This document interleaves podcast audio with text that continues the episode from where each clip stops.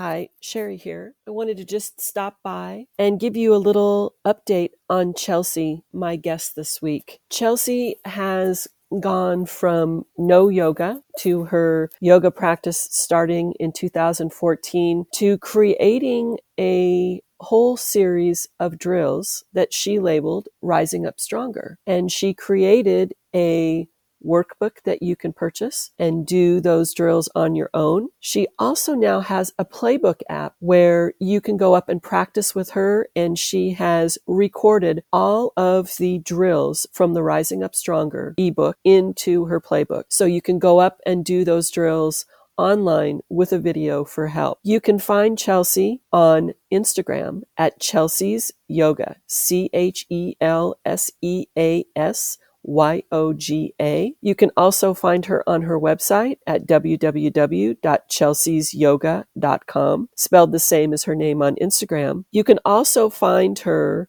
on Playbook under Chelsea dash Seaman, S E A M A N. If you go through her link, which you can click to on her Instagram site, that link will take you directly through to her playbook and you can sign up for a free trial and then be able to sign up for the monthly membership after that to be able to continue to practice with her online on that site. I hope you enjoy having all of those options to be able to find her. She shares a great deal on Instagram as well. She is leading yoga retreats all over the world right now and has new retreats coming up this year as well as she's also planning retreats for 2020. So go ahead and go to her website, check out her schedule, get in the loop about where she is and enjoy this interview. It's really, really an enjoyable interview to listen to her talk about her journey and her capacity to be able to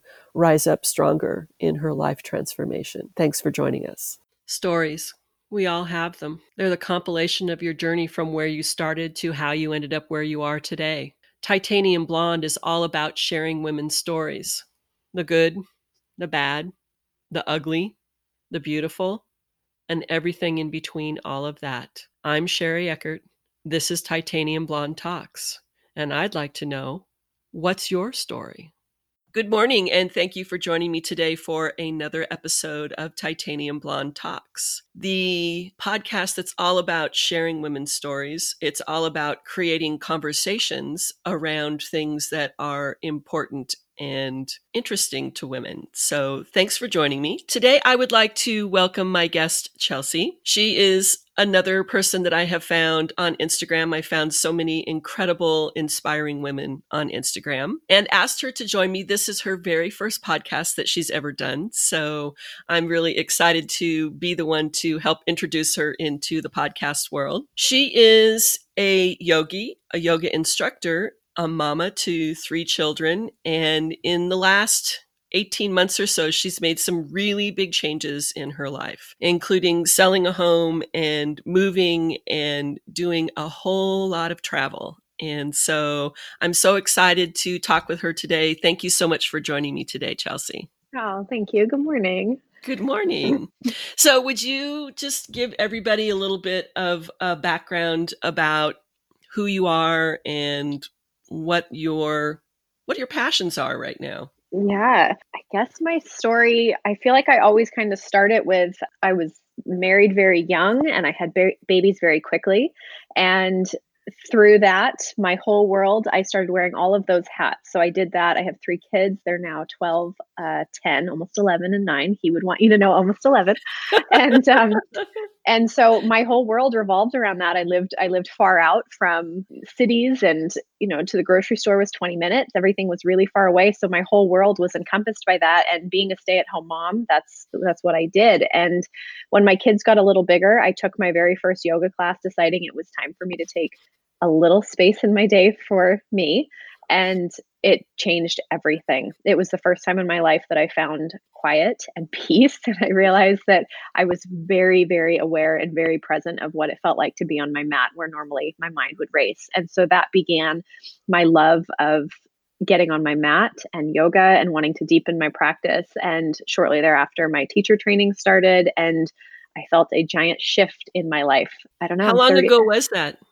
I I would that was 2014, so okay. almost 5 years ago. Okay. And yeah, it I didn't realize that I needed it until I had it. I'm 35 now and I feel like now I'm surfacing and, and, realizing that I'm stepping a little more into my into my own versus just going through the motions, which I spent a lot of my life doing. So, uh, well, you know, that's that's something that I understand completely. You know, you're doing things that you either think that you're supposed to do because that's what you have in your mind either from society or or yeah. whatever it is that you have to do these things in order to be considered a good mother or a yes. good person or yep. whatever it is and as i speak to a lot of different women as well as kind of go on this journey of discovery for myself it's one of those things where you realize that that internal dialogue wherever it came from, whether it came from some kind of a family story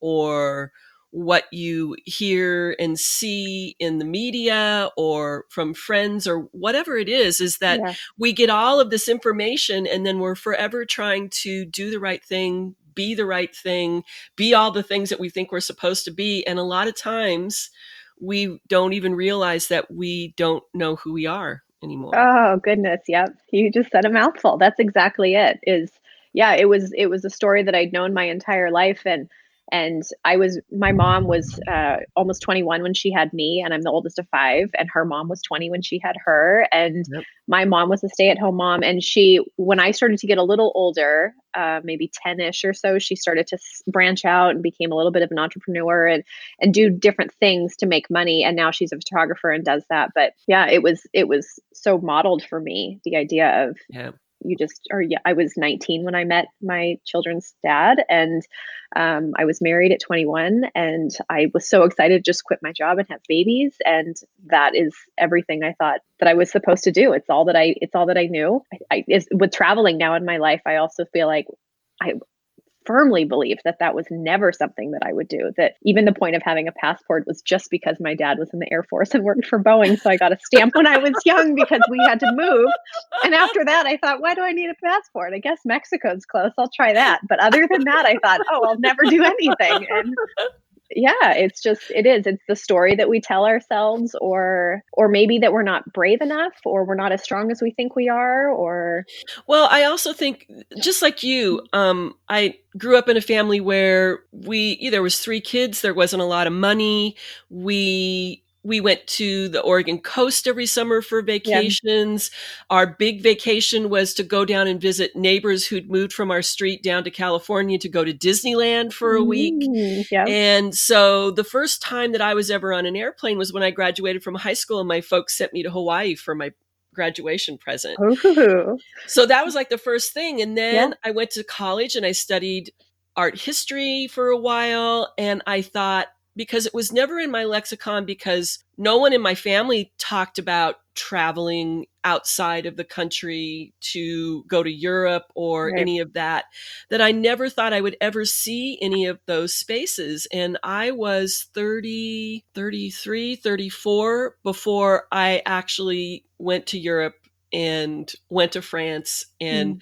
I was blown away by just seeing all of those things as I was watching you posting about when you first went on your first trip and how scary it can be because you you mm-hmm. don't have any frame of reference yeah, you have no idea. I thought jet lag was flying from Seattle to Boston, and I was like, "I'm good. I've got this figured out. I, I will have no issues with it." And then I went to Bali, and I thought, "Uh oh, this this is what they mean." Absolutely no frame of reference whatsoever. And and so I I look at that and think that, you know, there's a certain amount of fear because you don't have any concept of what it is. Because you, like you said, it's never been modeled. Nobody's really talked about it. Nobody that you know has really done it. Or you've heard about it and you're like, oh, that sounds really cool. But you have no frame of reference for that. Correct. So it, it's so interesting that to do that and the first time that I traveled by myself to, I went to Italy for a yoga retreat with my friend Sadie. And I was coming from Seattle. Everybody else was like her students from New York City. So Mm. I was coming the farthest. I came all by myself. I got to France, got into my hotel room, and sat down on the bed and proceeded to have a panic attack because here I Oh, was. no. I was 48 years old.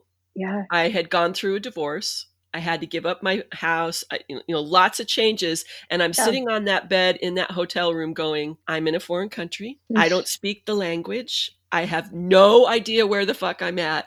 Yeah. Oh my God. What And- have I done? Yeah. and I'd been up for 24 hours Oh, because yeah. of you know flights and getting there and a delay Yeah. with the plane leaving and I, because my ex-husband had always planned all of our travel we did uh, done everything together and it was like.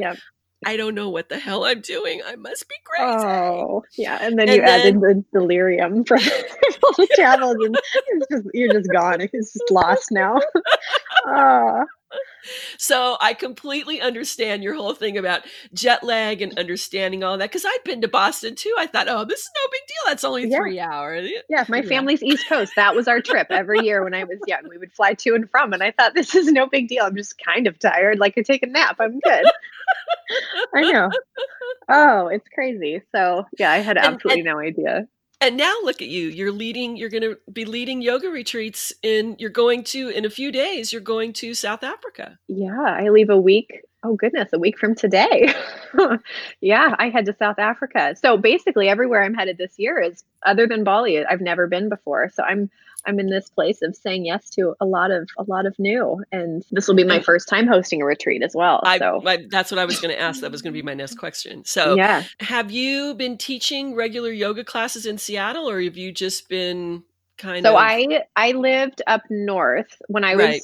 Married with my kiddos. We had a house up north in Snohomish, which is so you think like farmland, and then you keep going, and then I know where Snohomish you, you sometimes, but it, even in Snohomish, it's like you need a passport, and then you keep going, and you feel like you've entered. It's it's it's far out there. Like where I grew up, we were in Snohomish when I was young as well, and where we grew up, people would drive, and then they keep driving, and they're thinking, "Where am I?" Because you just it just goes Just on forever. Yeah. yeah. You're going to be in Canada. Soon you will head to Canada. That's how far it feels. You get off the freeway and you drive for a year and then you'll be there.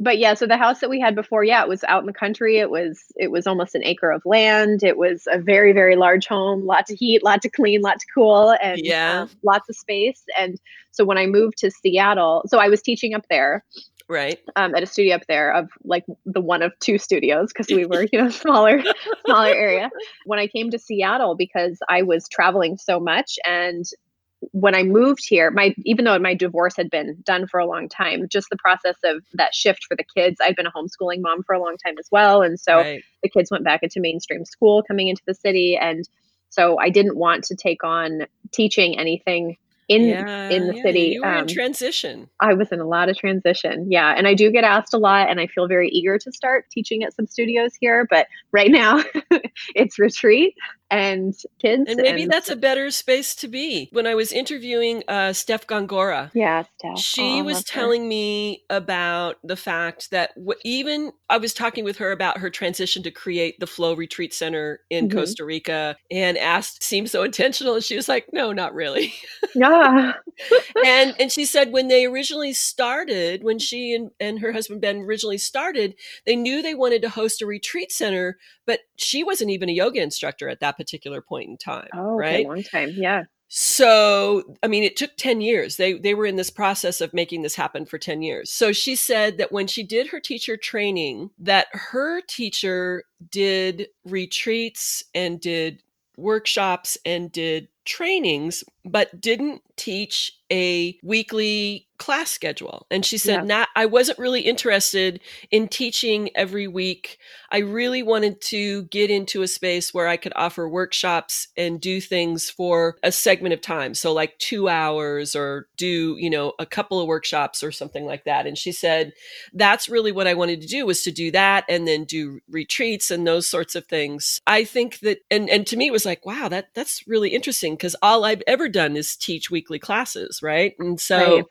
when her when she was talking about that and my friend Sadie kind of did the same thing. I mean, she taught some weekly classes and then she went to traveling the world, teaching everywhere, Yeah. doing retreats and, and doing workshops and that sort of thing. And so I kind of knew about it, but I thought, oh, you know, I, I can't ever do anything like that. Mm. See, and I love that idea though. I love that space because for me, even when I teach a class, some of my favorite stuff is when maybe I incorporate a little bit of playtime to come around and say, let's work on this. And then I feel like I'm, it feels more workshoppy to me. I feel like after classes, when students come up to me and say, hey, and I can sit and chat. So I really feel excited about these retreats because to me, that's, I love diving deep and getting to know people. And when I was uh, still living up in Snohomish, I would come down to Seattle a lot to come to workshops of people coming in and out of Seattle because I love sharing that space as Yep. well, especially because there weren't as many opportunities up north. So, Yeah, well, and you know, me living on Bainbridge Island, there's not always a lot Huh, here yeah. either. So, you know, I travel across the big water to go into Yeah. Seattle to do that the workshops and and things like that too. So, mhm. and that was how I first met Steph and and Aaron was doing a workshop at Elvis Garcia's. that's, I, uh, that's how I met them. Yeah, yeah. Yep.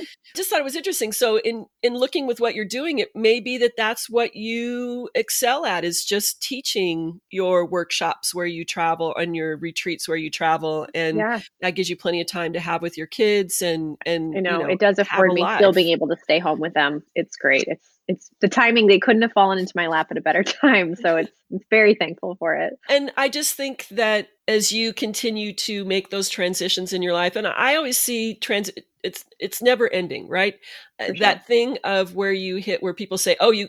Some people think that balance is like this static space to reside in, and it's not. You're it's forever. If you think about doing a tree pose and standing on one leg, all of the work that your foot and your ankle and your standing leg has to do in order to create that balance that's the same way in life you're you're Mm. forever sort of you know trying Teetering, to move yeah. yeah right Yeah. so Absolutely. I, I look that. at that and i just thought when you when you started coming up with these retreats and i was just and remembering what steph had said i was like this is this could be the perfect option to be able to give yourself the freedom and flexibility to Yeah. still live your life with quality time with your children and do all the things you need to do and still be able to do your yoga I know it. And the and for me, I didn't realize how important travel was for me until I did it. Having been somebody who only went to and from the East Coast to visit family. My folks are from New Hampshire and Vermont and I have a ton of family in Massachusetts. So that was our trip because being one of five Right. kids and have a ton of extra money to do things. So to visit family was what we did. It was for my 35th birthday. Uh, was, so I was still 34 and it was a month before I decided to just go for it and I bought a ticket to Bali and I booked Airbnbs and I got on the longest flight of my life and the biggest plane I'd ever been on. And, you know, and it scared me. Like I remember just feeling really, really anxious the whole time. And, yeah but it taught me a lot. It taught me that it's so, you know, like to follow the voice because something was screaming at me. I mean, it wasn't just like this uh-huh. little, like, hey, Chelsea, maybe you should try something. I mean, it was visceral. It was definitely you need to do this for yourself. And for whatever reason, I considered lots of different places, but ultimately I chose Bali, probably a little bit because of Eat, Pray, Love, probably because it's, um yeah it's become so saturated with the world of yogis because yeah flight from Seattle was actually pretty inexpensive to get there and then it's inexpensive to stay once you're there but man I I have never in my life felt more more of a shift in saying yes to something than I did.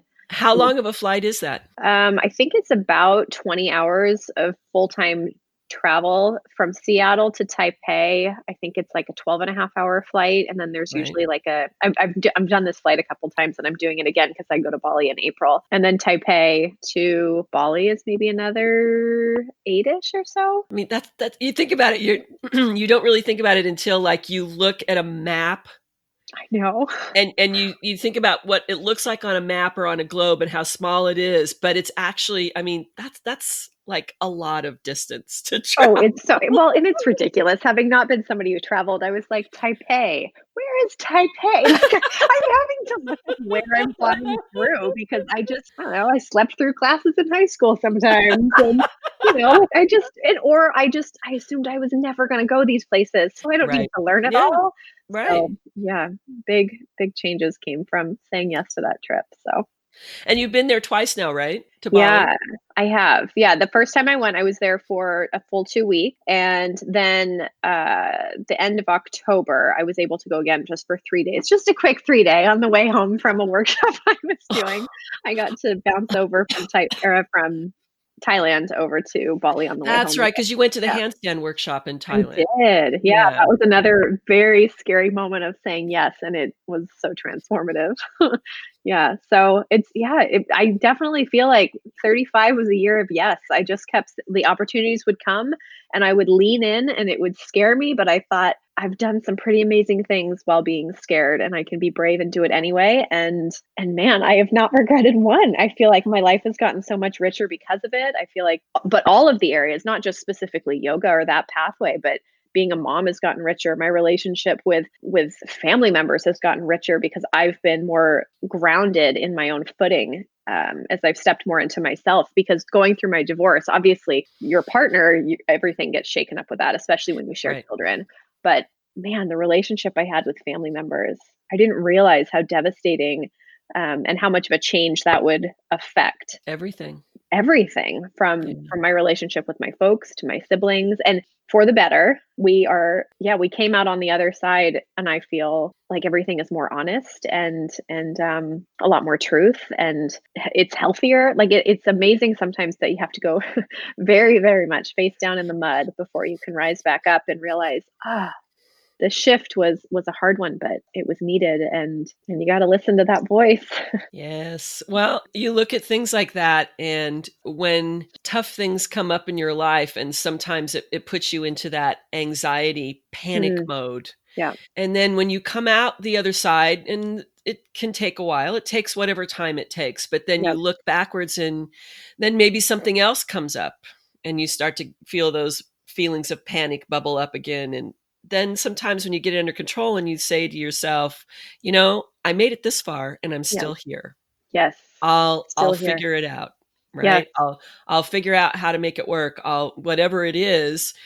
And trying to look at it more of, you know, what do I need to learn here mm-hmm. versus, you know, staying in that wallowing space where absolutely I've been I, you know I've been in that wallowing space sometimes for way too long and and yeah. then you come out of it and you go you know I could have done myself a favor and not spent so much time there I know I know and it's you know hindsight's always 2020 but sometimes it you is. need that space you for do sure yeah I mean I I can't say I regret a single decision I've really ever made because it it really has brought me to here. I think it's about finding a way to feel whole with the decisions that we make in our life for yes. sure. Um, because obviously everybody goes through things that sometimes feel like, oh, I could have done better there, or if I had to do it over again, situations like that. But really, man, I'm I'm thankful for the life that I've walked through because I love the person that I've grown into and and I still have moments I still have those things where you get sucked back in or the feelings take over and you don't know how to to move through them. And for me, I was never an anxious person until I started going through the whole divorce process and then I realized what anxiety was, what the elephant on my chest felt like and and I guess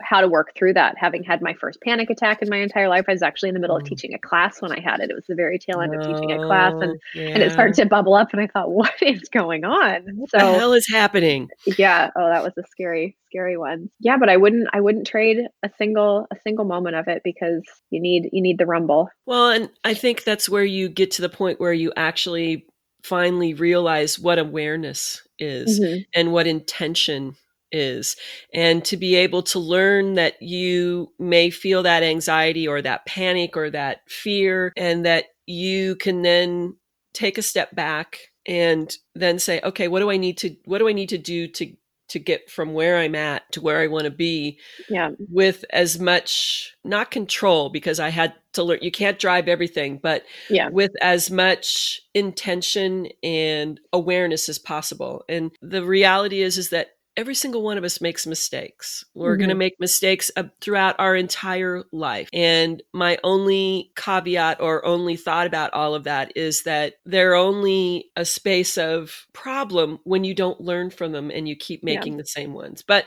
Right. Also, when you, I look at that, I mean, I've had to step in the same bucket over and over and over sometimes to learn something. And I think sometimes that we receive whatever it is that we receive when we're ready to receive it. And maybe, you know, it took that amount of time to make that mistake over a couple of times so that yeah. I could actually receive the information.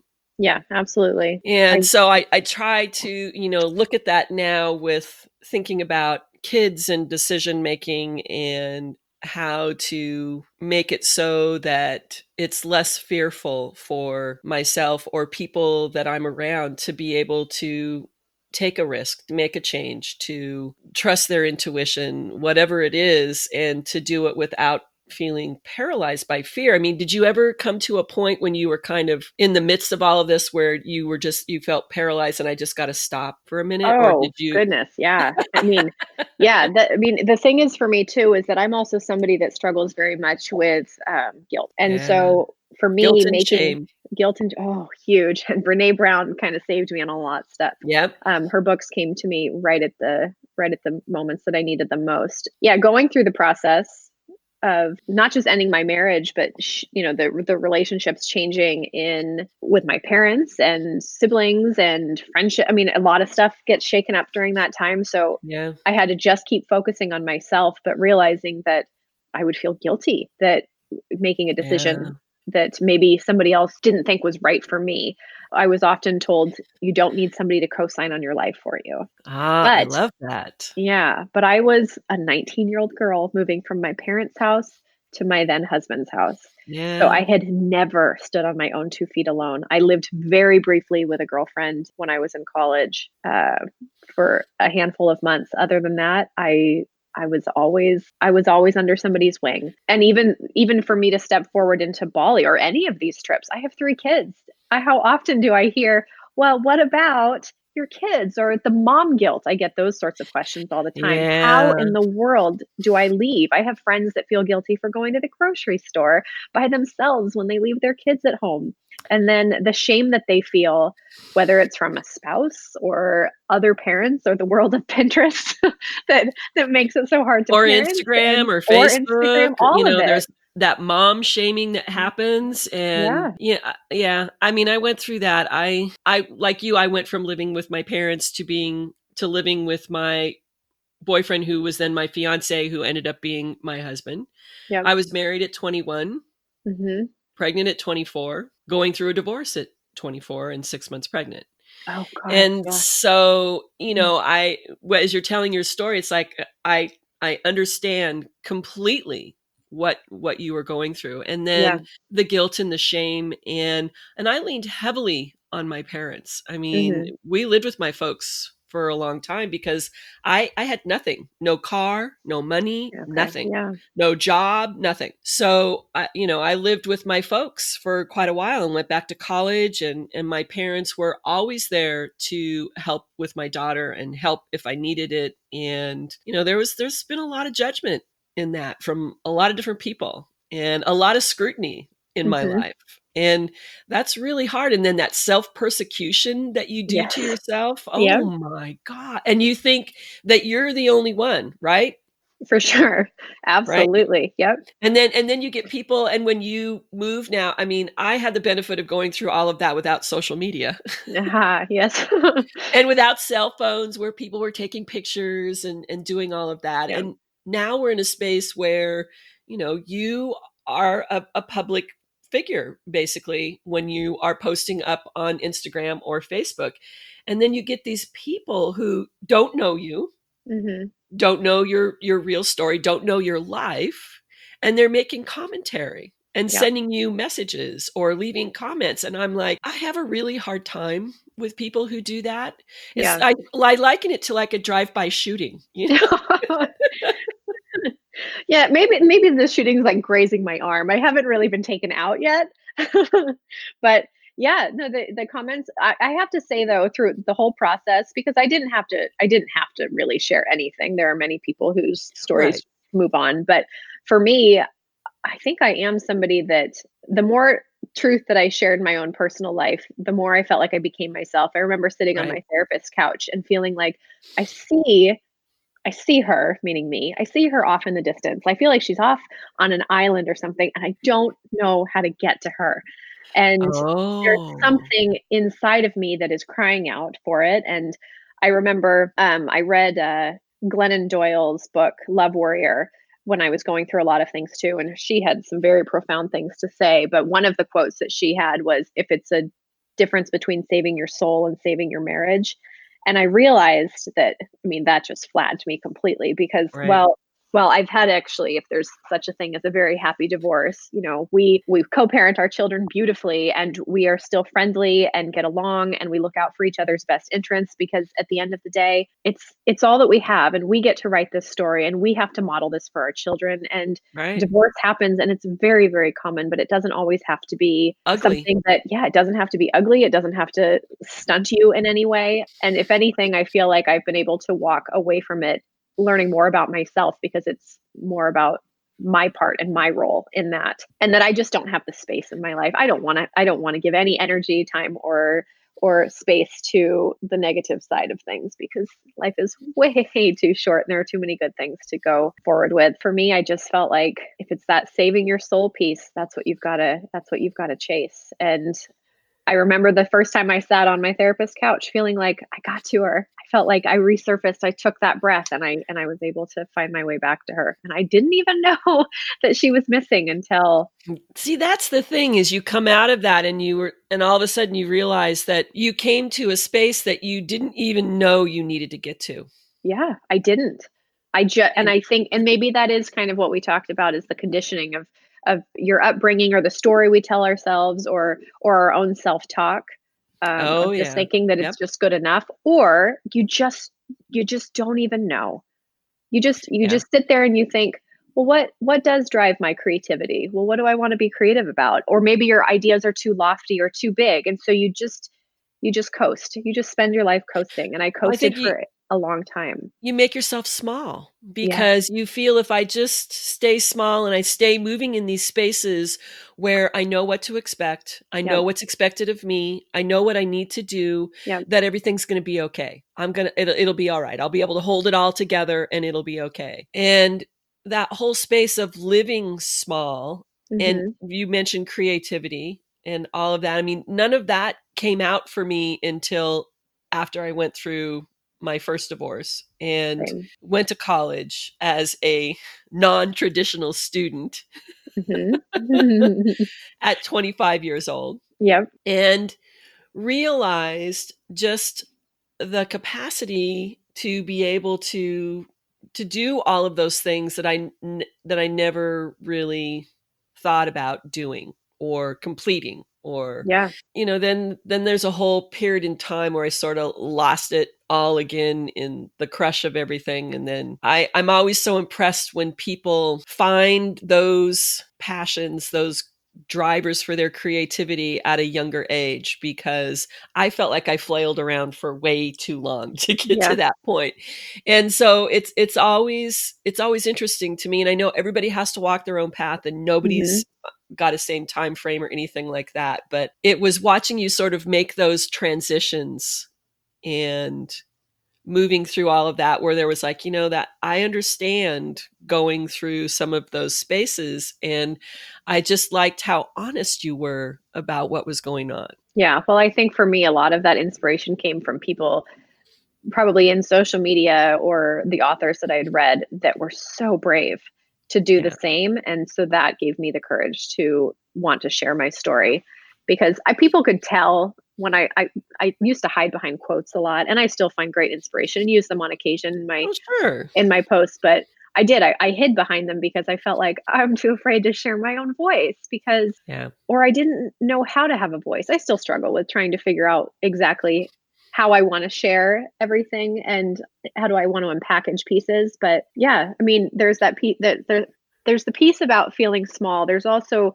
a weird safety in it sometimes yep. where you don't you don't have to spread your wings a bit you don't have to yeah you don't you don't have to act you can just go through the motions and kind of run your life on autopilot and well because you know what's expected right yeah, yeah. and that's why you know when people say well i don't understand why this woman stayed with this man when he abused her or you know whatever it was yeah. and it's like you get to this point where you know what your boundaries are in wherever it is that you are and the thought of moving outside of those boundaries and not knowing what to expect can be very frightening.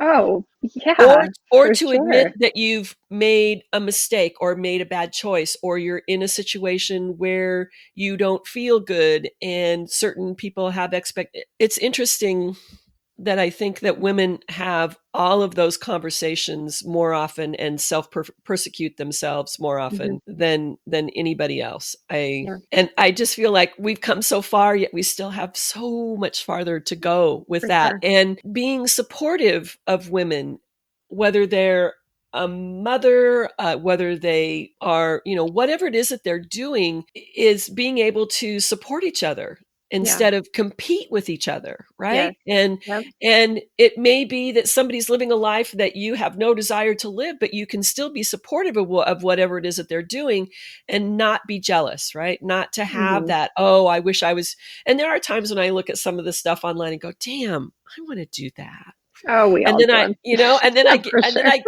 I'm sitting and I'm telling myself, well, you can do whatever you want. You just need to figure out that you really want to do it, That's and right. then you'll then you'll be able to do it. Oh yeah, I'm the queen of trying new things all the time. And I actually had a girlfriend a very long time ago tell me, oh, I don't remember verbatim, but it was something along the lines of you try lots of new things, but you quit so much. And it stung so badly. And I felt like it took me a really long time to unpackage all the feelings that went along with it because I thought I took away as it meaning, well, I'm just a quitter.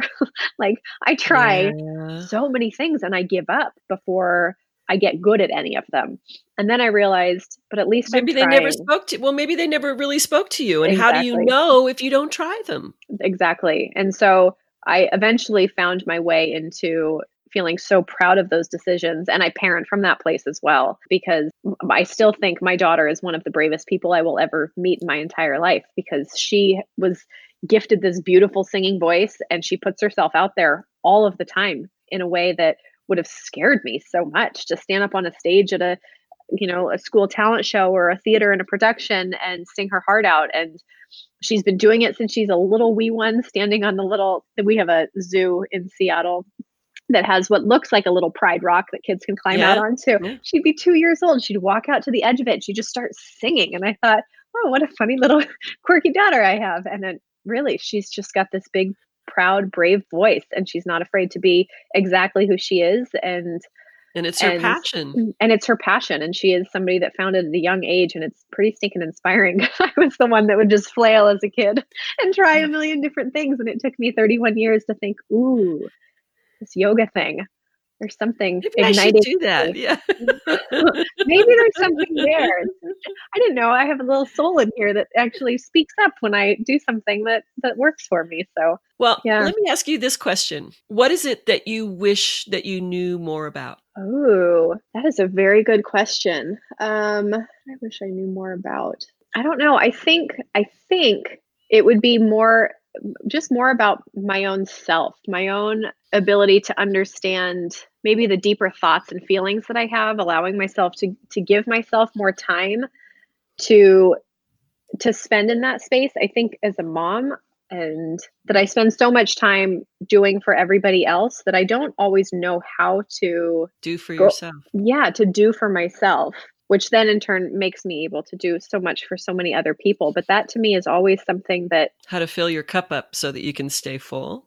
Yeah, because it's very easy for me to say yes. I mean, obviously, 35 was the year of saying yes to a million things, but I also learned through saying yes, I have to learn to say no as well. No, yeah. And and in doing so, I think I yeah, I think that would probably be my answer only because I it, it comes back to that, you know, maybe it's the feeling selfish or feeling guilty for taking time to do those things, but figuring out how to do it in a way that can maximize maximize the output, I suppose. Well, I find it I, through song, I find it through yeah. music, I find it through reading sunsets for me will forever be something that I chase and, and can find that space, but I'm still trying to find a way to unpackage it and, and learn about it. Well, and the I travel, like I wear travel so is, does hats. that for you too. Oh my goodness. Yeah. Man, if I yeah. could yeah. I mean, I have a lot of travel coming up this year, but I have never felt more stillness in my life than the ability to see other parts of the world and experience other parts of cultures. And well, and when you travel like that, it takes you out of your day to day existence, yeah. out of all of those comfortable places that you move in, and it allows your creativity and your curiosity and your sense of awe to run free, right? Mhm. Because you can be whoever you want to be when you're in a space that you are so far away from home. Yeah. And I just, those are the kinds of things that I think that fills up my cup more than anything else is to be able to go somewhere else to learn about somebody else's culture, their lives, Yeah. how people live their I mean when especially when you go to these places that are old. I mean Seattle we don't have anything that's really old, Yeah. right? It's partially so- buried. yeah.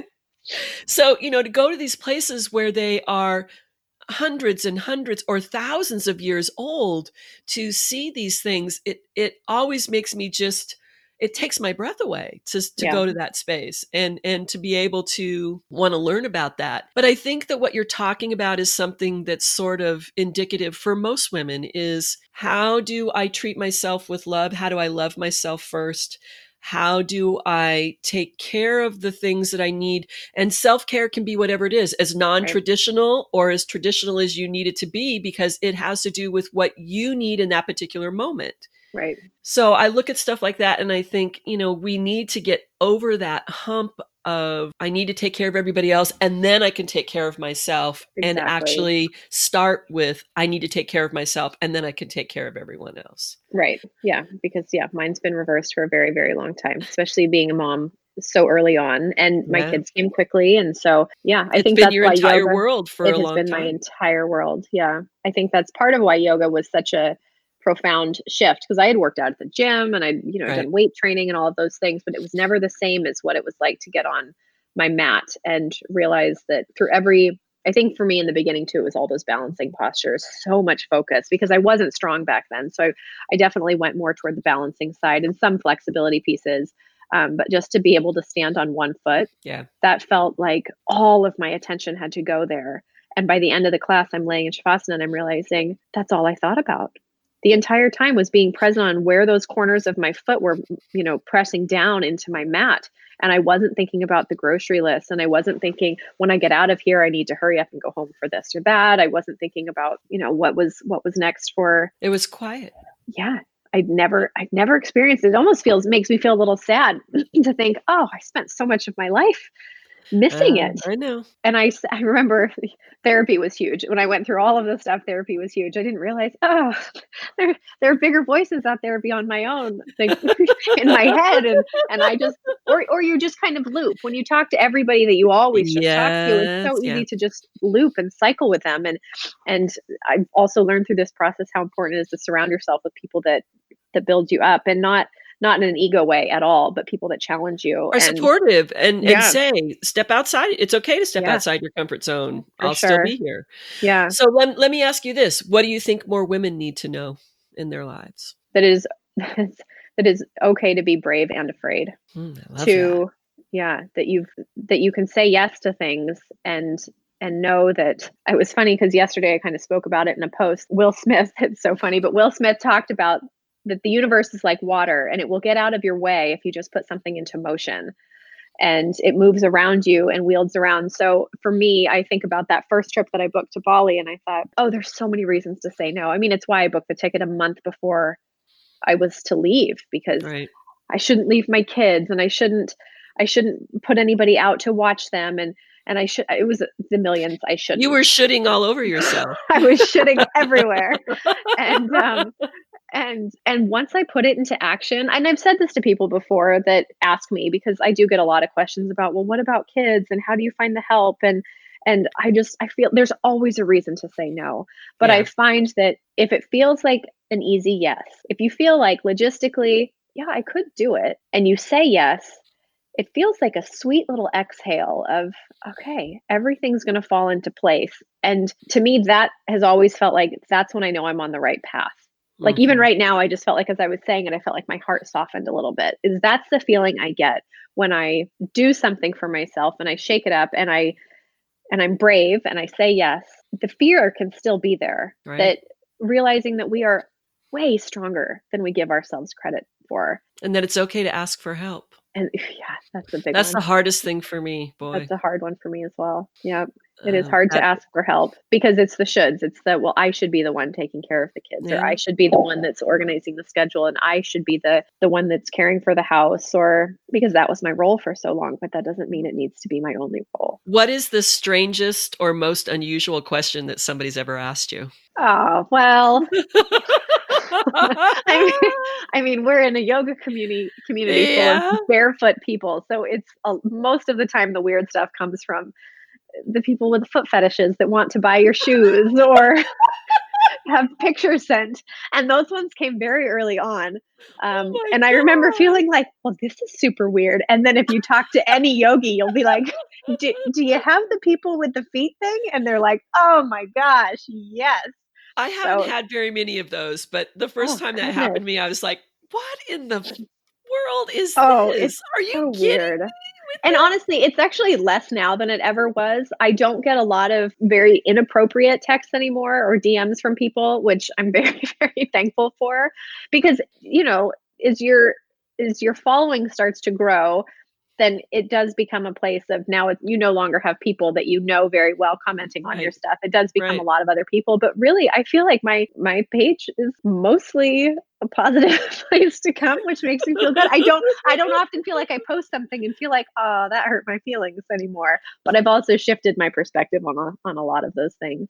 Yeah. But yeah, I would say I would say the weirdest is probably yeah, being barefoot on Instagram. It it, it attracts it attracts people, which is crazy because actually for me, feet is one of my least favorite things ever. So it's You know, I have a lot of people who have issues with feet, and I had a really good friend that lived not too far away from me, and she was like, Sherry, I would really love to, because we were talking about yoga. And at that point in time, I was teaching a lot of yoga, like 10 classes a week. And she Mhm. said, I would really love to come to one of your yoga classes, but I just can't stand feet. yeah, it might not be for her then. And I was Oh, like, so okay. Yeah. And then I thought back to I went to a workshop that many years ago in Seattle. Shiva Rea came and it was like a Mm. like some kind of a yoga festival or something. And so I went to take um, one of her day long workshops. And it was, I mean, filled to capacity with Yeah. people. And I always looked, your mat is like your space to move in, right? Mhm. And that that is where, I mean, your skin touches, sometimes your face touches, your own feet touch, right? Your uh, any skin that you have exposed touches your mat. And so I never really thought about the fact that I didn't like it when someone walked on my mat yeah. because you never know, you know, what somebody else has on the soles of their feet when they're walking through your class. Mhm. And people walked all over everybody's mat in this class, in this workshop thing. And I was like, oh, I'm having a really hard time with yeah. Then you get to turn inward and think, what is it about about that that's making me squirm? I'm a germaphobe. I don't know. But, there it is, the quick answer. yeah. but I always like you you were talking about when you started taking yoga and you were balancing and and you know feeling the edge of your foot and and I always thought of my mat when I because I did yoga a lot of my own in the beginning Yep. Um, that. 27 26 years ago when I started and to go and take a class I always saw my mat as like my sacred space that Mhm. that's where I went to have a conversation with myself where Mm. things were quiet I left where I came from and tried not to think about where I was going to later and to be present in that moment and have that conversation with myself. So to have someone disrupt that zone just felt very um, intrusive. And it Yeah. was like the place where I went in my day for quiet, Mhm. for intention. Yep. And as I went through my teacher training and had to start thinking about, you know, my thought processes and things that maybe I was holding on to that I didn't need to hold on to anymore. And that was one of the things that floated up for me. It's like, you know, whether you're on your mat or you're on the bare floor or there's somebody right next to you or whatever it is, is that you carry that inside of you. It really doesn't have anything to do with your mat on the floor. Oh, absolutely. And that was such a light bulb moment for me. It's like everybody needs to know this that Yeah. you know you can you can create that space when you're standing in line at the grocery store You if that's what you want to do, mm-hmm, right? And for and ever, forever and ever, somebody's always going to be, you know, use the metaphor. Everyone's going to be stepping on your mat. you know, like always finding a way to get back to that place that you don't you d- you don't always need the four corners to create that. You can create Yeah. it, like you said, in a grocery store. And so, so, what does balance look like in your life at this particular point in time? oh well, as I prepare for retreats, what I'm finding is that in order to create any balance, it has to come with a lot of to do lists because I cannot. Uh, when when everything gets too jumbled for me, I'm a pen to paper girl. I've got to put it down because if I can't get through the stuff I have to get through so that I can go enjoy the sunset, then I feel like my my mind space is is such a trickier place to be in. So as long as I can feel really organized, then I can create the balance of okay, I got what I needed to get done, done. Now I can go do for me. A big piece of doing for me is definitely I have to move every single day. It's it's yoga is definitely a big piece of it, but now that uh, I have a handstand practice as well, having come out of my uh, workshop in Thailand, it came out it came out with a very different focus on on how to get on my hands, whereas before it was just about being stronger. Um, because it for me, it any form of hand balance that I did had so much to do with more of the mental um, strength that I needed Okay. um, when I because I handstanding to me was never something that I wanted to do. I would see it on Instagram and I think that's amazing. People are so strong. Um, Right. It would be great to do it, but I don't. I, I don't feel strong enough to do it, and it's very very hard. But then when I when I went through my divorce, and I I talked about this in a YouTube video a while back, but man, when I felt like I had nothing mentally to give to anybody, emotionally, mentally, spiritually, I just felt just completely defeated and depleted of everything that I had, I could get on my mat and I could practice. And I realized through that process, it did allow me to feel a heck of a lot stronger. So that's where my handstand practice started because I would require my, really, I put a lot of pressure on it. I would require like one more breath, just stay, fight, push. And that's how I was able to climb up out of the mm. trenches. And so, and is that what me- prompted you to do the Rising Up Stronger? it was ebook that you actually because yeah. Because yeah, I just started getting stronger and through that I Mhm. started finding my voice and Mhm. I started sharing my voice and people started saying what in the world is happening like what are you doing how partly it's the you know you can see the change physically of oh you went Right. from not having a practice to having this handstand practice and you're getting so much stronger and I can see that but at the same time I was also gaining my voice and feeling brave and sharing sharing my my story so yeah I decided to put it all in a book because I think it was also just very therapeutic for me to just write it all out. And and then I did do a video because I just thought I need to explain this bigger.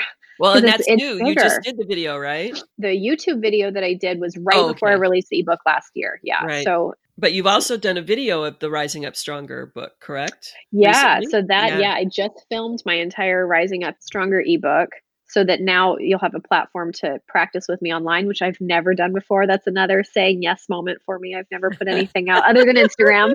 So that's another big one and it's and it's exciting, but it'll be my voice. So, you know, normally you hide behind Instagram and you've got a pretty Yeah. a pretty song and or you talk in your stories and I'm just, you know, being a nut in those. But yeah, to be able to actually teach on an online platform is really, really, really exciting. So Well, and I've had a lot of people that I've asked to be a guest, and I've had the only two people that have said no to me have been I don't think I'm ready to be able to do that. Where I see them on Instagram, they're talking in their stories, they're talking in their posts, and it would just be a conversation just like you and I are having right now, but Yeah. it was just too far outside of their comfort zone for them to be able to do it. And it's like, then I just leave it at, at saying, you know what, I understand, and you have an open invitation. If you yeah, nice. Come to the point where you would like to be a guest and, and have a conversation, I'm here to support you in doing that. Please feel that you can always change your mind, and I'm I'm happy to make the transition as supportive as I possibly can when you do that. It's interesting to me because I see these people on Instagram and I'm inspired by them and I want to share that with other women and then to hear I'm I'm not ready to do that and it's like I had to really stop and think about that and how do I bring forth as much compassion and empathy for someone who may really want to do it but they just can't that's too far outside of their comfort zone of where they are right now. But Yeah. to be able to make it so that the door is still open for them. Yeah, for sure. I'm going to ask you this then. What conditions provide the best way for you to find empathy for another person? Oh, well, that's that is something that I I I've learned through this whole process that I think the term that people are saying is that I'm an empath. Empath. Is that what they say? Yeah. So So you I- get bombarded with a lot of that. Ooh, yes, I do. and so, and I've also always had this since I was a young girl all the way through is people tell me their stories all the time. I can be at the veterinary's office or the vet's office and this like they I will get this whole life story and I will sit there and I will think, well, I can't leave. Like we have to stay and and talk this out. Um and I yeah, and I wear it. So it's for you to say like, how do I even create a girl? It's just there all the time. It time. just happens all the time. Okay, so all the then, then let, yeah. let's let's uh, let's ask the reverse question: Is Uh, how do you how do you protect yourself from being inundated by that? You know, I I- I think through the process I have learned the ability to say no is big for me. Just just something as simple as um I guess not no to say like no I don't want to listen to your story, but understanding that I can't I can't always give in the same way that it, it can't always be that let's let's let's come and sit together and hash it out for a thousand hours, which is what I would always like to do because I do find that as much as I I have a voice and I like to talk, that I'm a good listener and that I can just sit and let it happen. But through it, I think what helps create that boundary is that while listening to people, it's making sure that I'm still using my own voice. Because I think I'm sometimes such a sounding board that it comes across as though I just blindly approve of everything that's being said, which is something that I struggle with because I, I love I love when other people counter against me and say, well, why? Like it's that pushback of, well, Right. why do you feel the way that you feel? Or, or tell Right. me more or explain that situation where in the past I would just listen and I'd just be like, that's that's great. I'm not going to hold you accountable. You just do what you need to do. And the richer conversations for me or are definitely digging deeper. And so through that process, it allows me to feel it like it almost does create a boundary because it allows me to be present versus Right. just be a sounding board. So it keeps me more plugged in. Well, and I think that you know, I I had remember going through my teacher training what, 18 years ago and learning about that protective bubble as an Mhm. instructor, right? So that one so that you can read a body and be able to know whether someone was available to an adjustment or a comment or Mhm. potentially a touch and at the same time if you're going to do all of that that you also need to be able to protect yourself from someone else's energy Mhm. and so it's interesting that you you mentioned about that. It's like you know i just kind of want to dig in and i'm a good listener so people talk to me. And you're a kind person. And my interview last week with chrissy carter another person who is incredibly thoughtful she's thought provoking and very kind. She leads with kindness. And she said and there's a difference between being kind and being a pushover. Yeah. And I was actually said that I was told that exact same thing. I yeah, I feel that a lot. And how do you still maintain that kindness without letting somebody just steamroll right over your boundaries? hmm And so that's, you know, and, and that's an, I think that's a never ending sort of conversation that you have to have with yourself is how do I really feel about this? Am I Right. okay with this? Do I need to some find some kind way to say this needs to stop or I need to go or whatever it Yeah. is? Yeah. And and to be able to to do that. So and and i know i'm i have a friend who's an empath and i mean she just says that it took her the longest time to really figure out that way of of building that protective bubble because otherwise she would just go home and sob because she would Yeah. be so overstimulated with so many other people's emotions Yeah. and caring too much for everything Yeah, I mean, yeah, mine mine has been to the point where it shifted the choices I've made in my own life based on on feedback that I've gotten or stories that I've heard because I feel like, oh, well that it directly affects me. I think yeah, there's I remember I was talking to my aunt when I was going through all of my heavy stuff and she said that Chelsea there is a way for you to be fierce and kind at the same time yes that you can have a voice and still be kind. And I realized that for me, the boundary is simply speaking, that I actually need to speak up and say what it is that I need to say and know that I can say it with love and kindness, but it still needs to be said.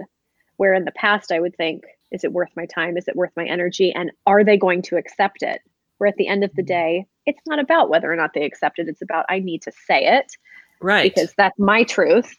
Right. And and you know, I have to do what's best for me in that moment to to protect my heart or protect whatever whatever the issue is right in front of us. But I can't not have a voice. Yeah. Well, and it, it, it took you a while to find that voice or the your true north voice to be Yeah. able to, like you said, when you sat on the couch in your therapist's office and found that that person, found yourself, Yeah. that it was For sure. profound. Yeah. Very and that and I was saying I think a little bit before about how while I was there, I remember saying to him, Shame on me for not knowing. You know, being this young, naive mm. girl all throughout my twenties. And I said, Shame on me for not knowing. And he looks at me and he said, Chelsea, shame on you for not knowing what you didn't know. yeah. There you go. There it is. because we don't know what we don't know right and then don't. we look backwards and then that whole thing of feeling the guilt and the shame and i should have known better and it's like but how do you know you Right. don't know until you know i mean there's no way to, we don't come out of the womb knowing all the shit we're supposed to know Oh, rest of our absolutely.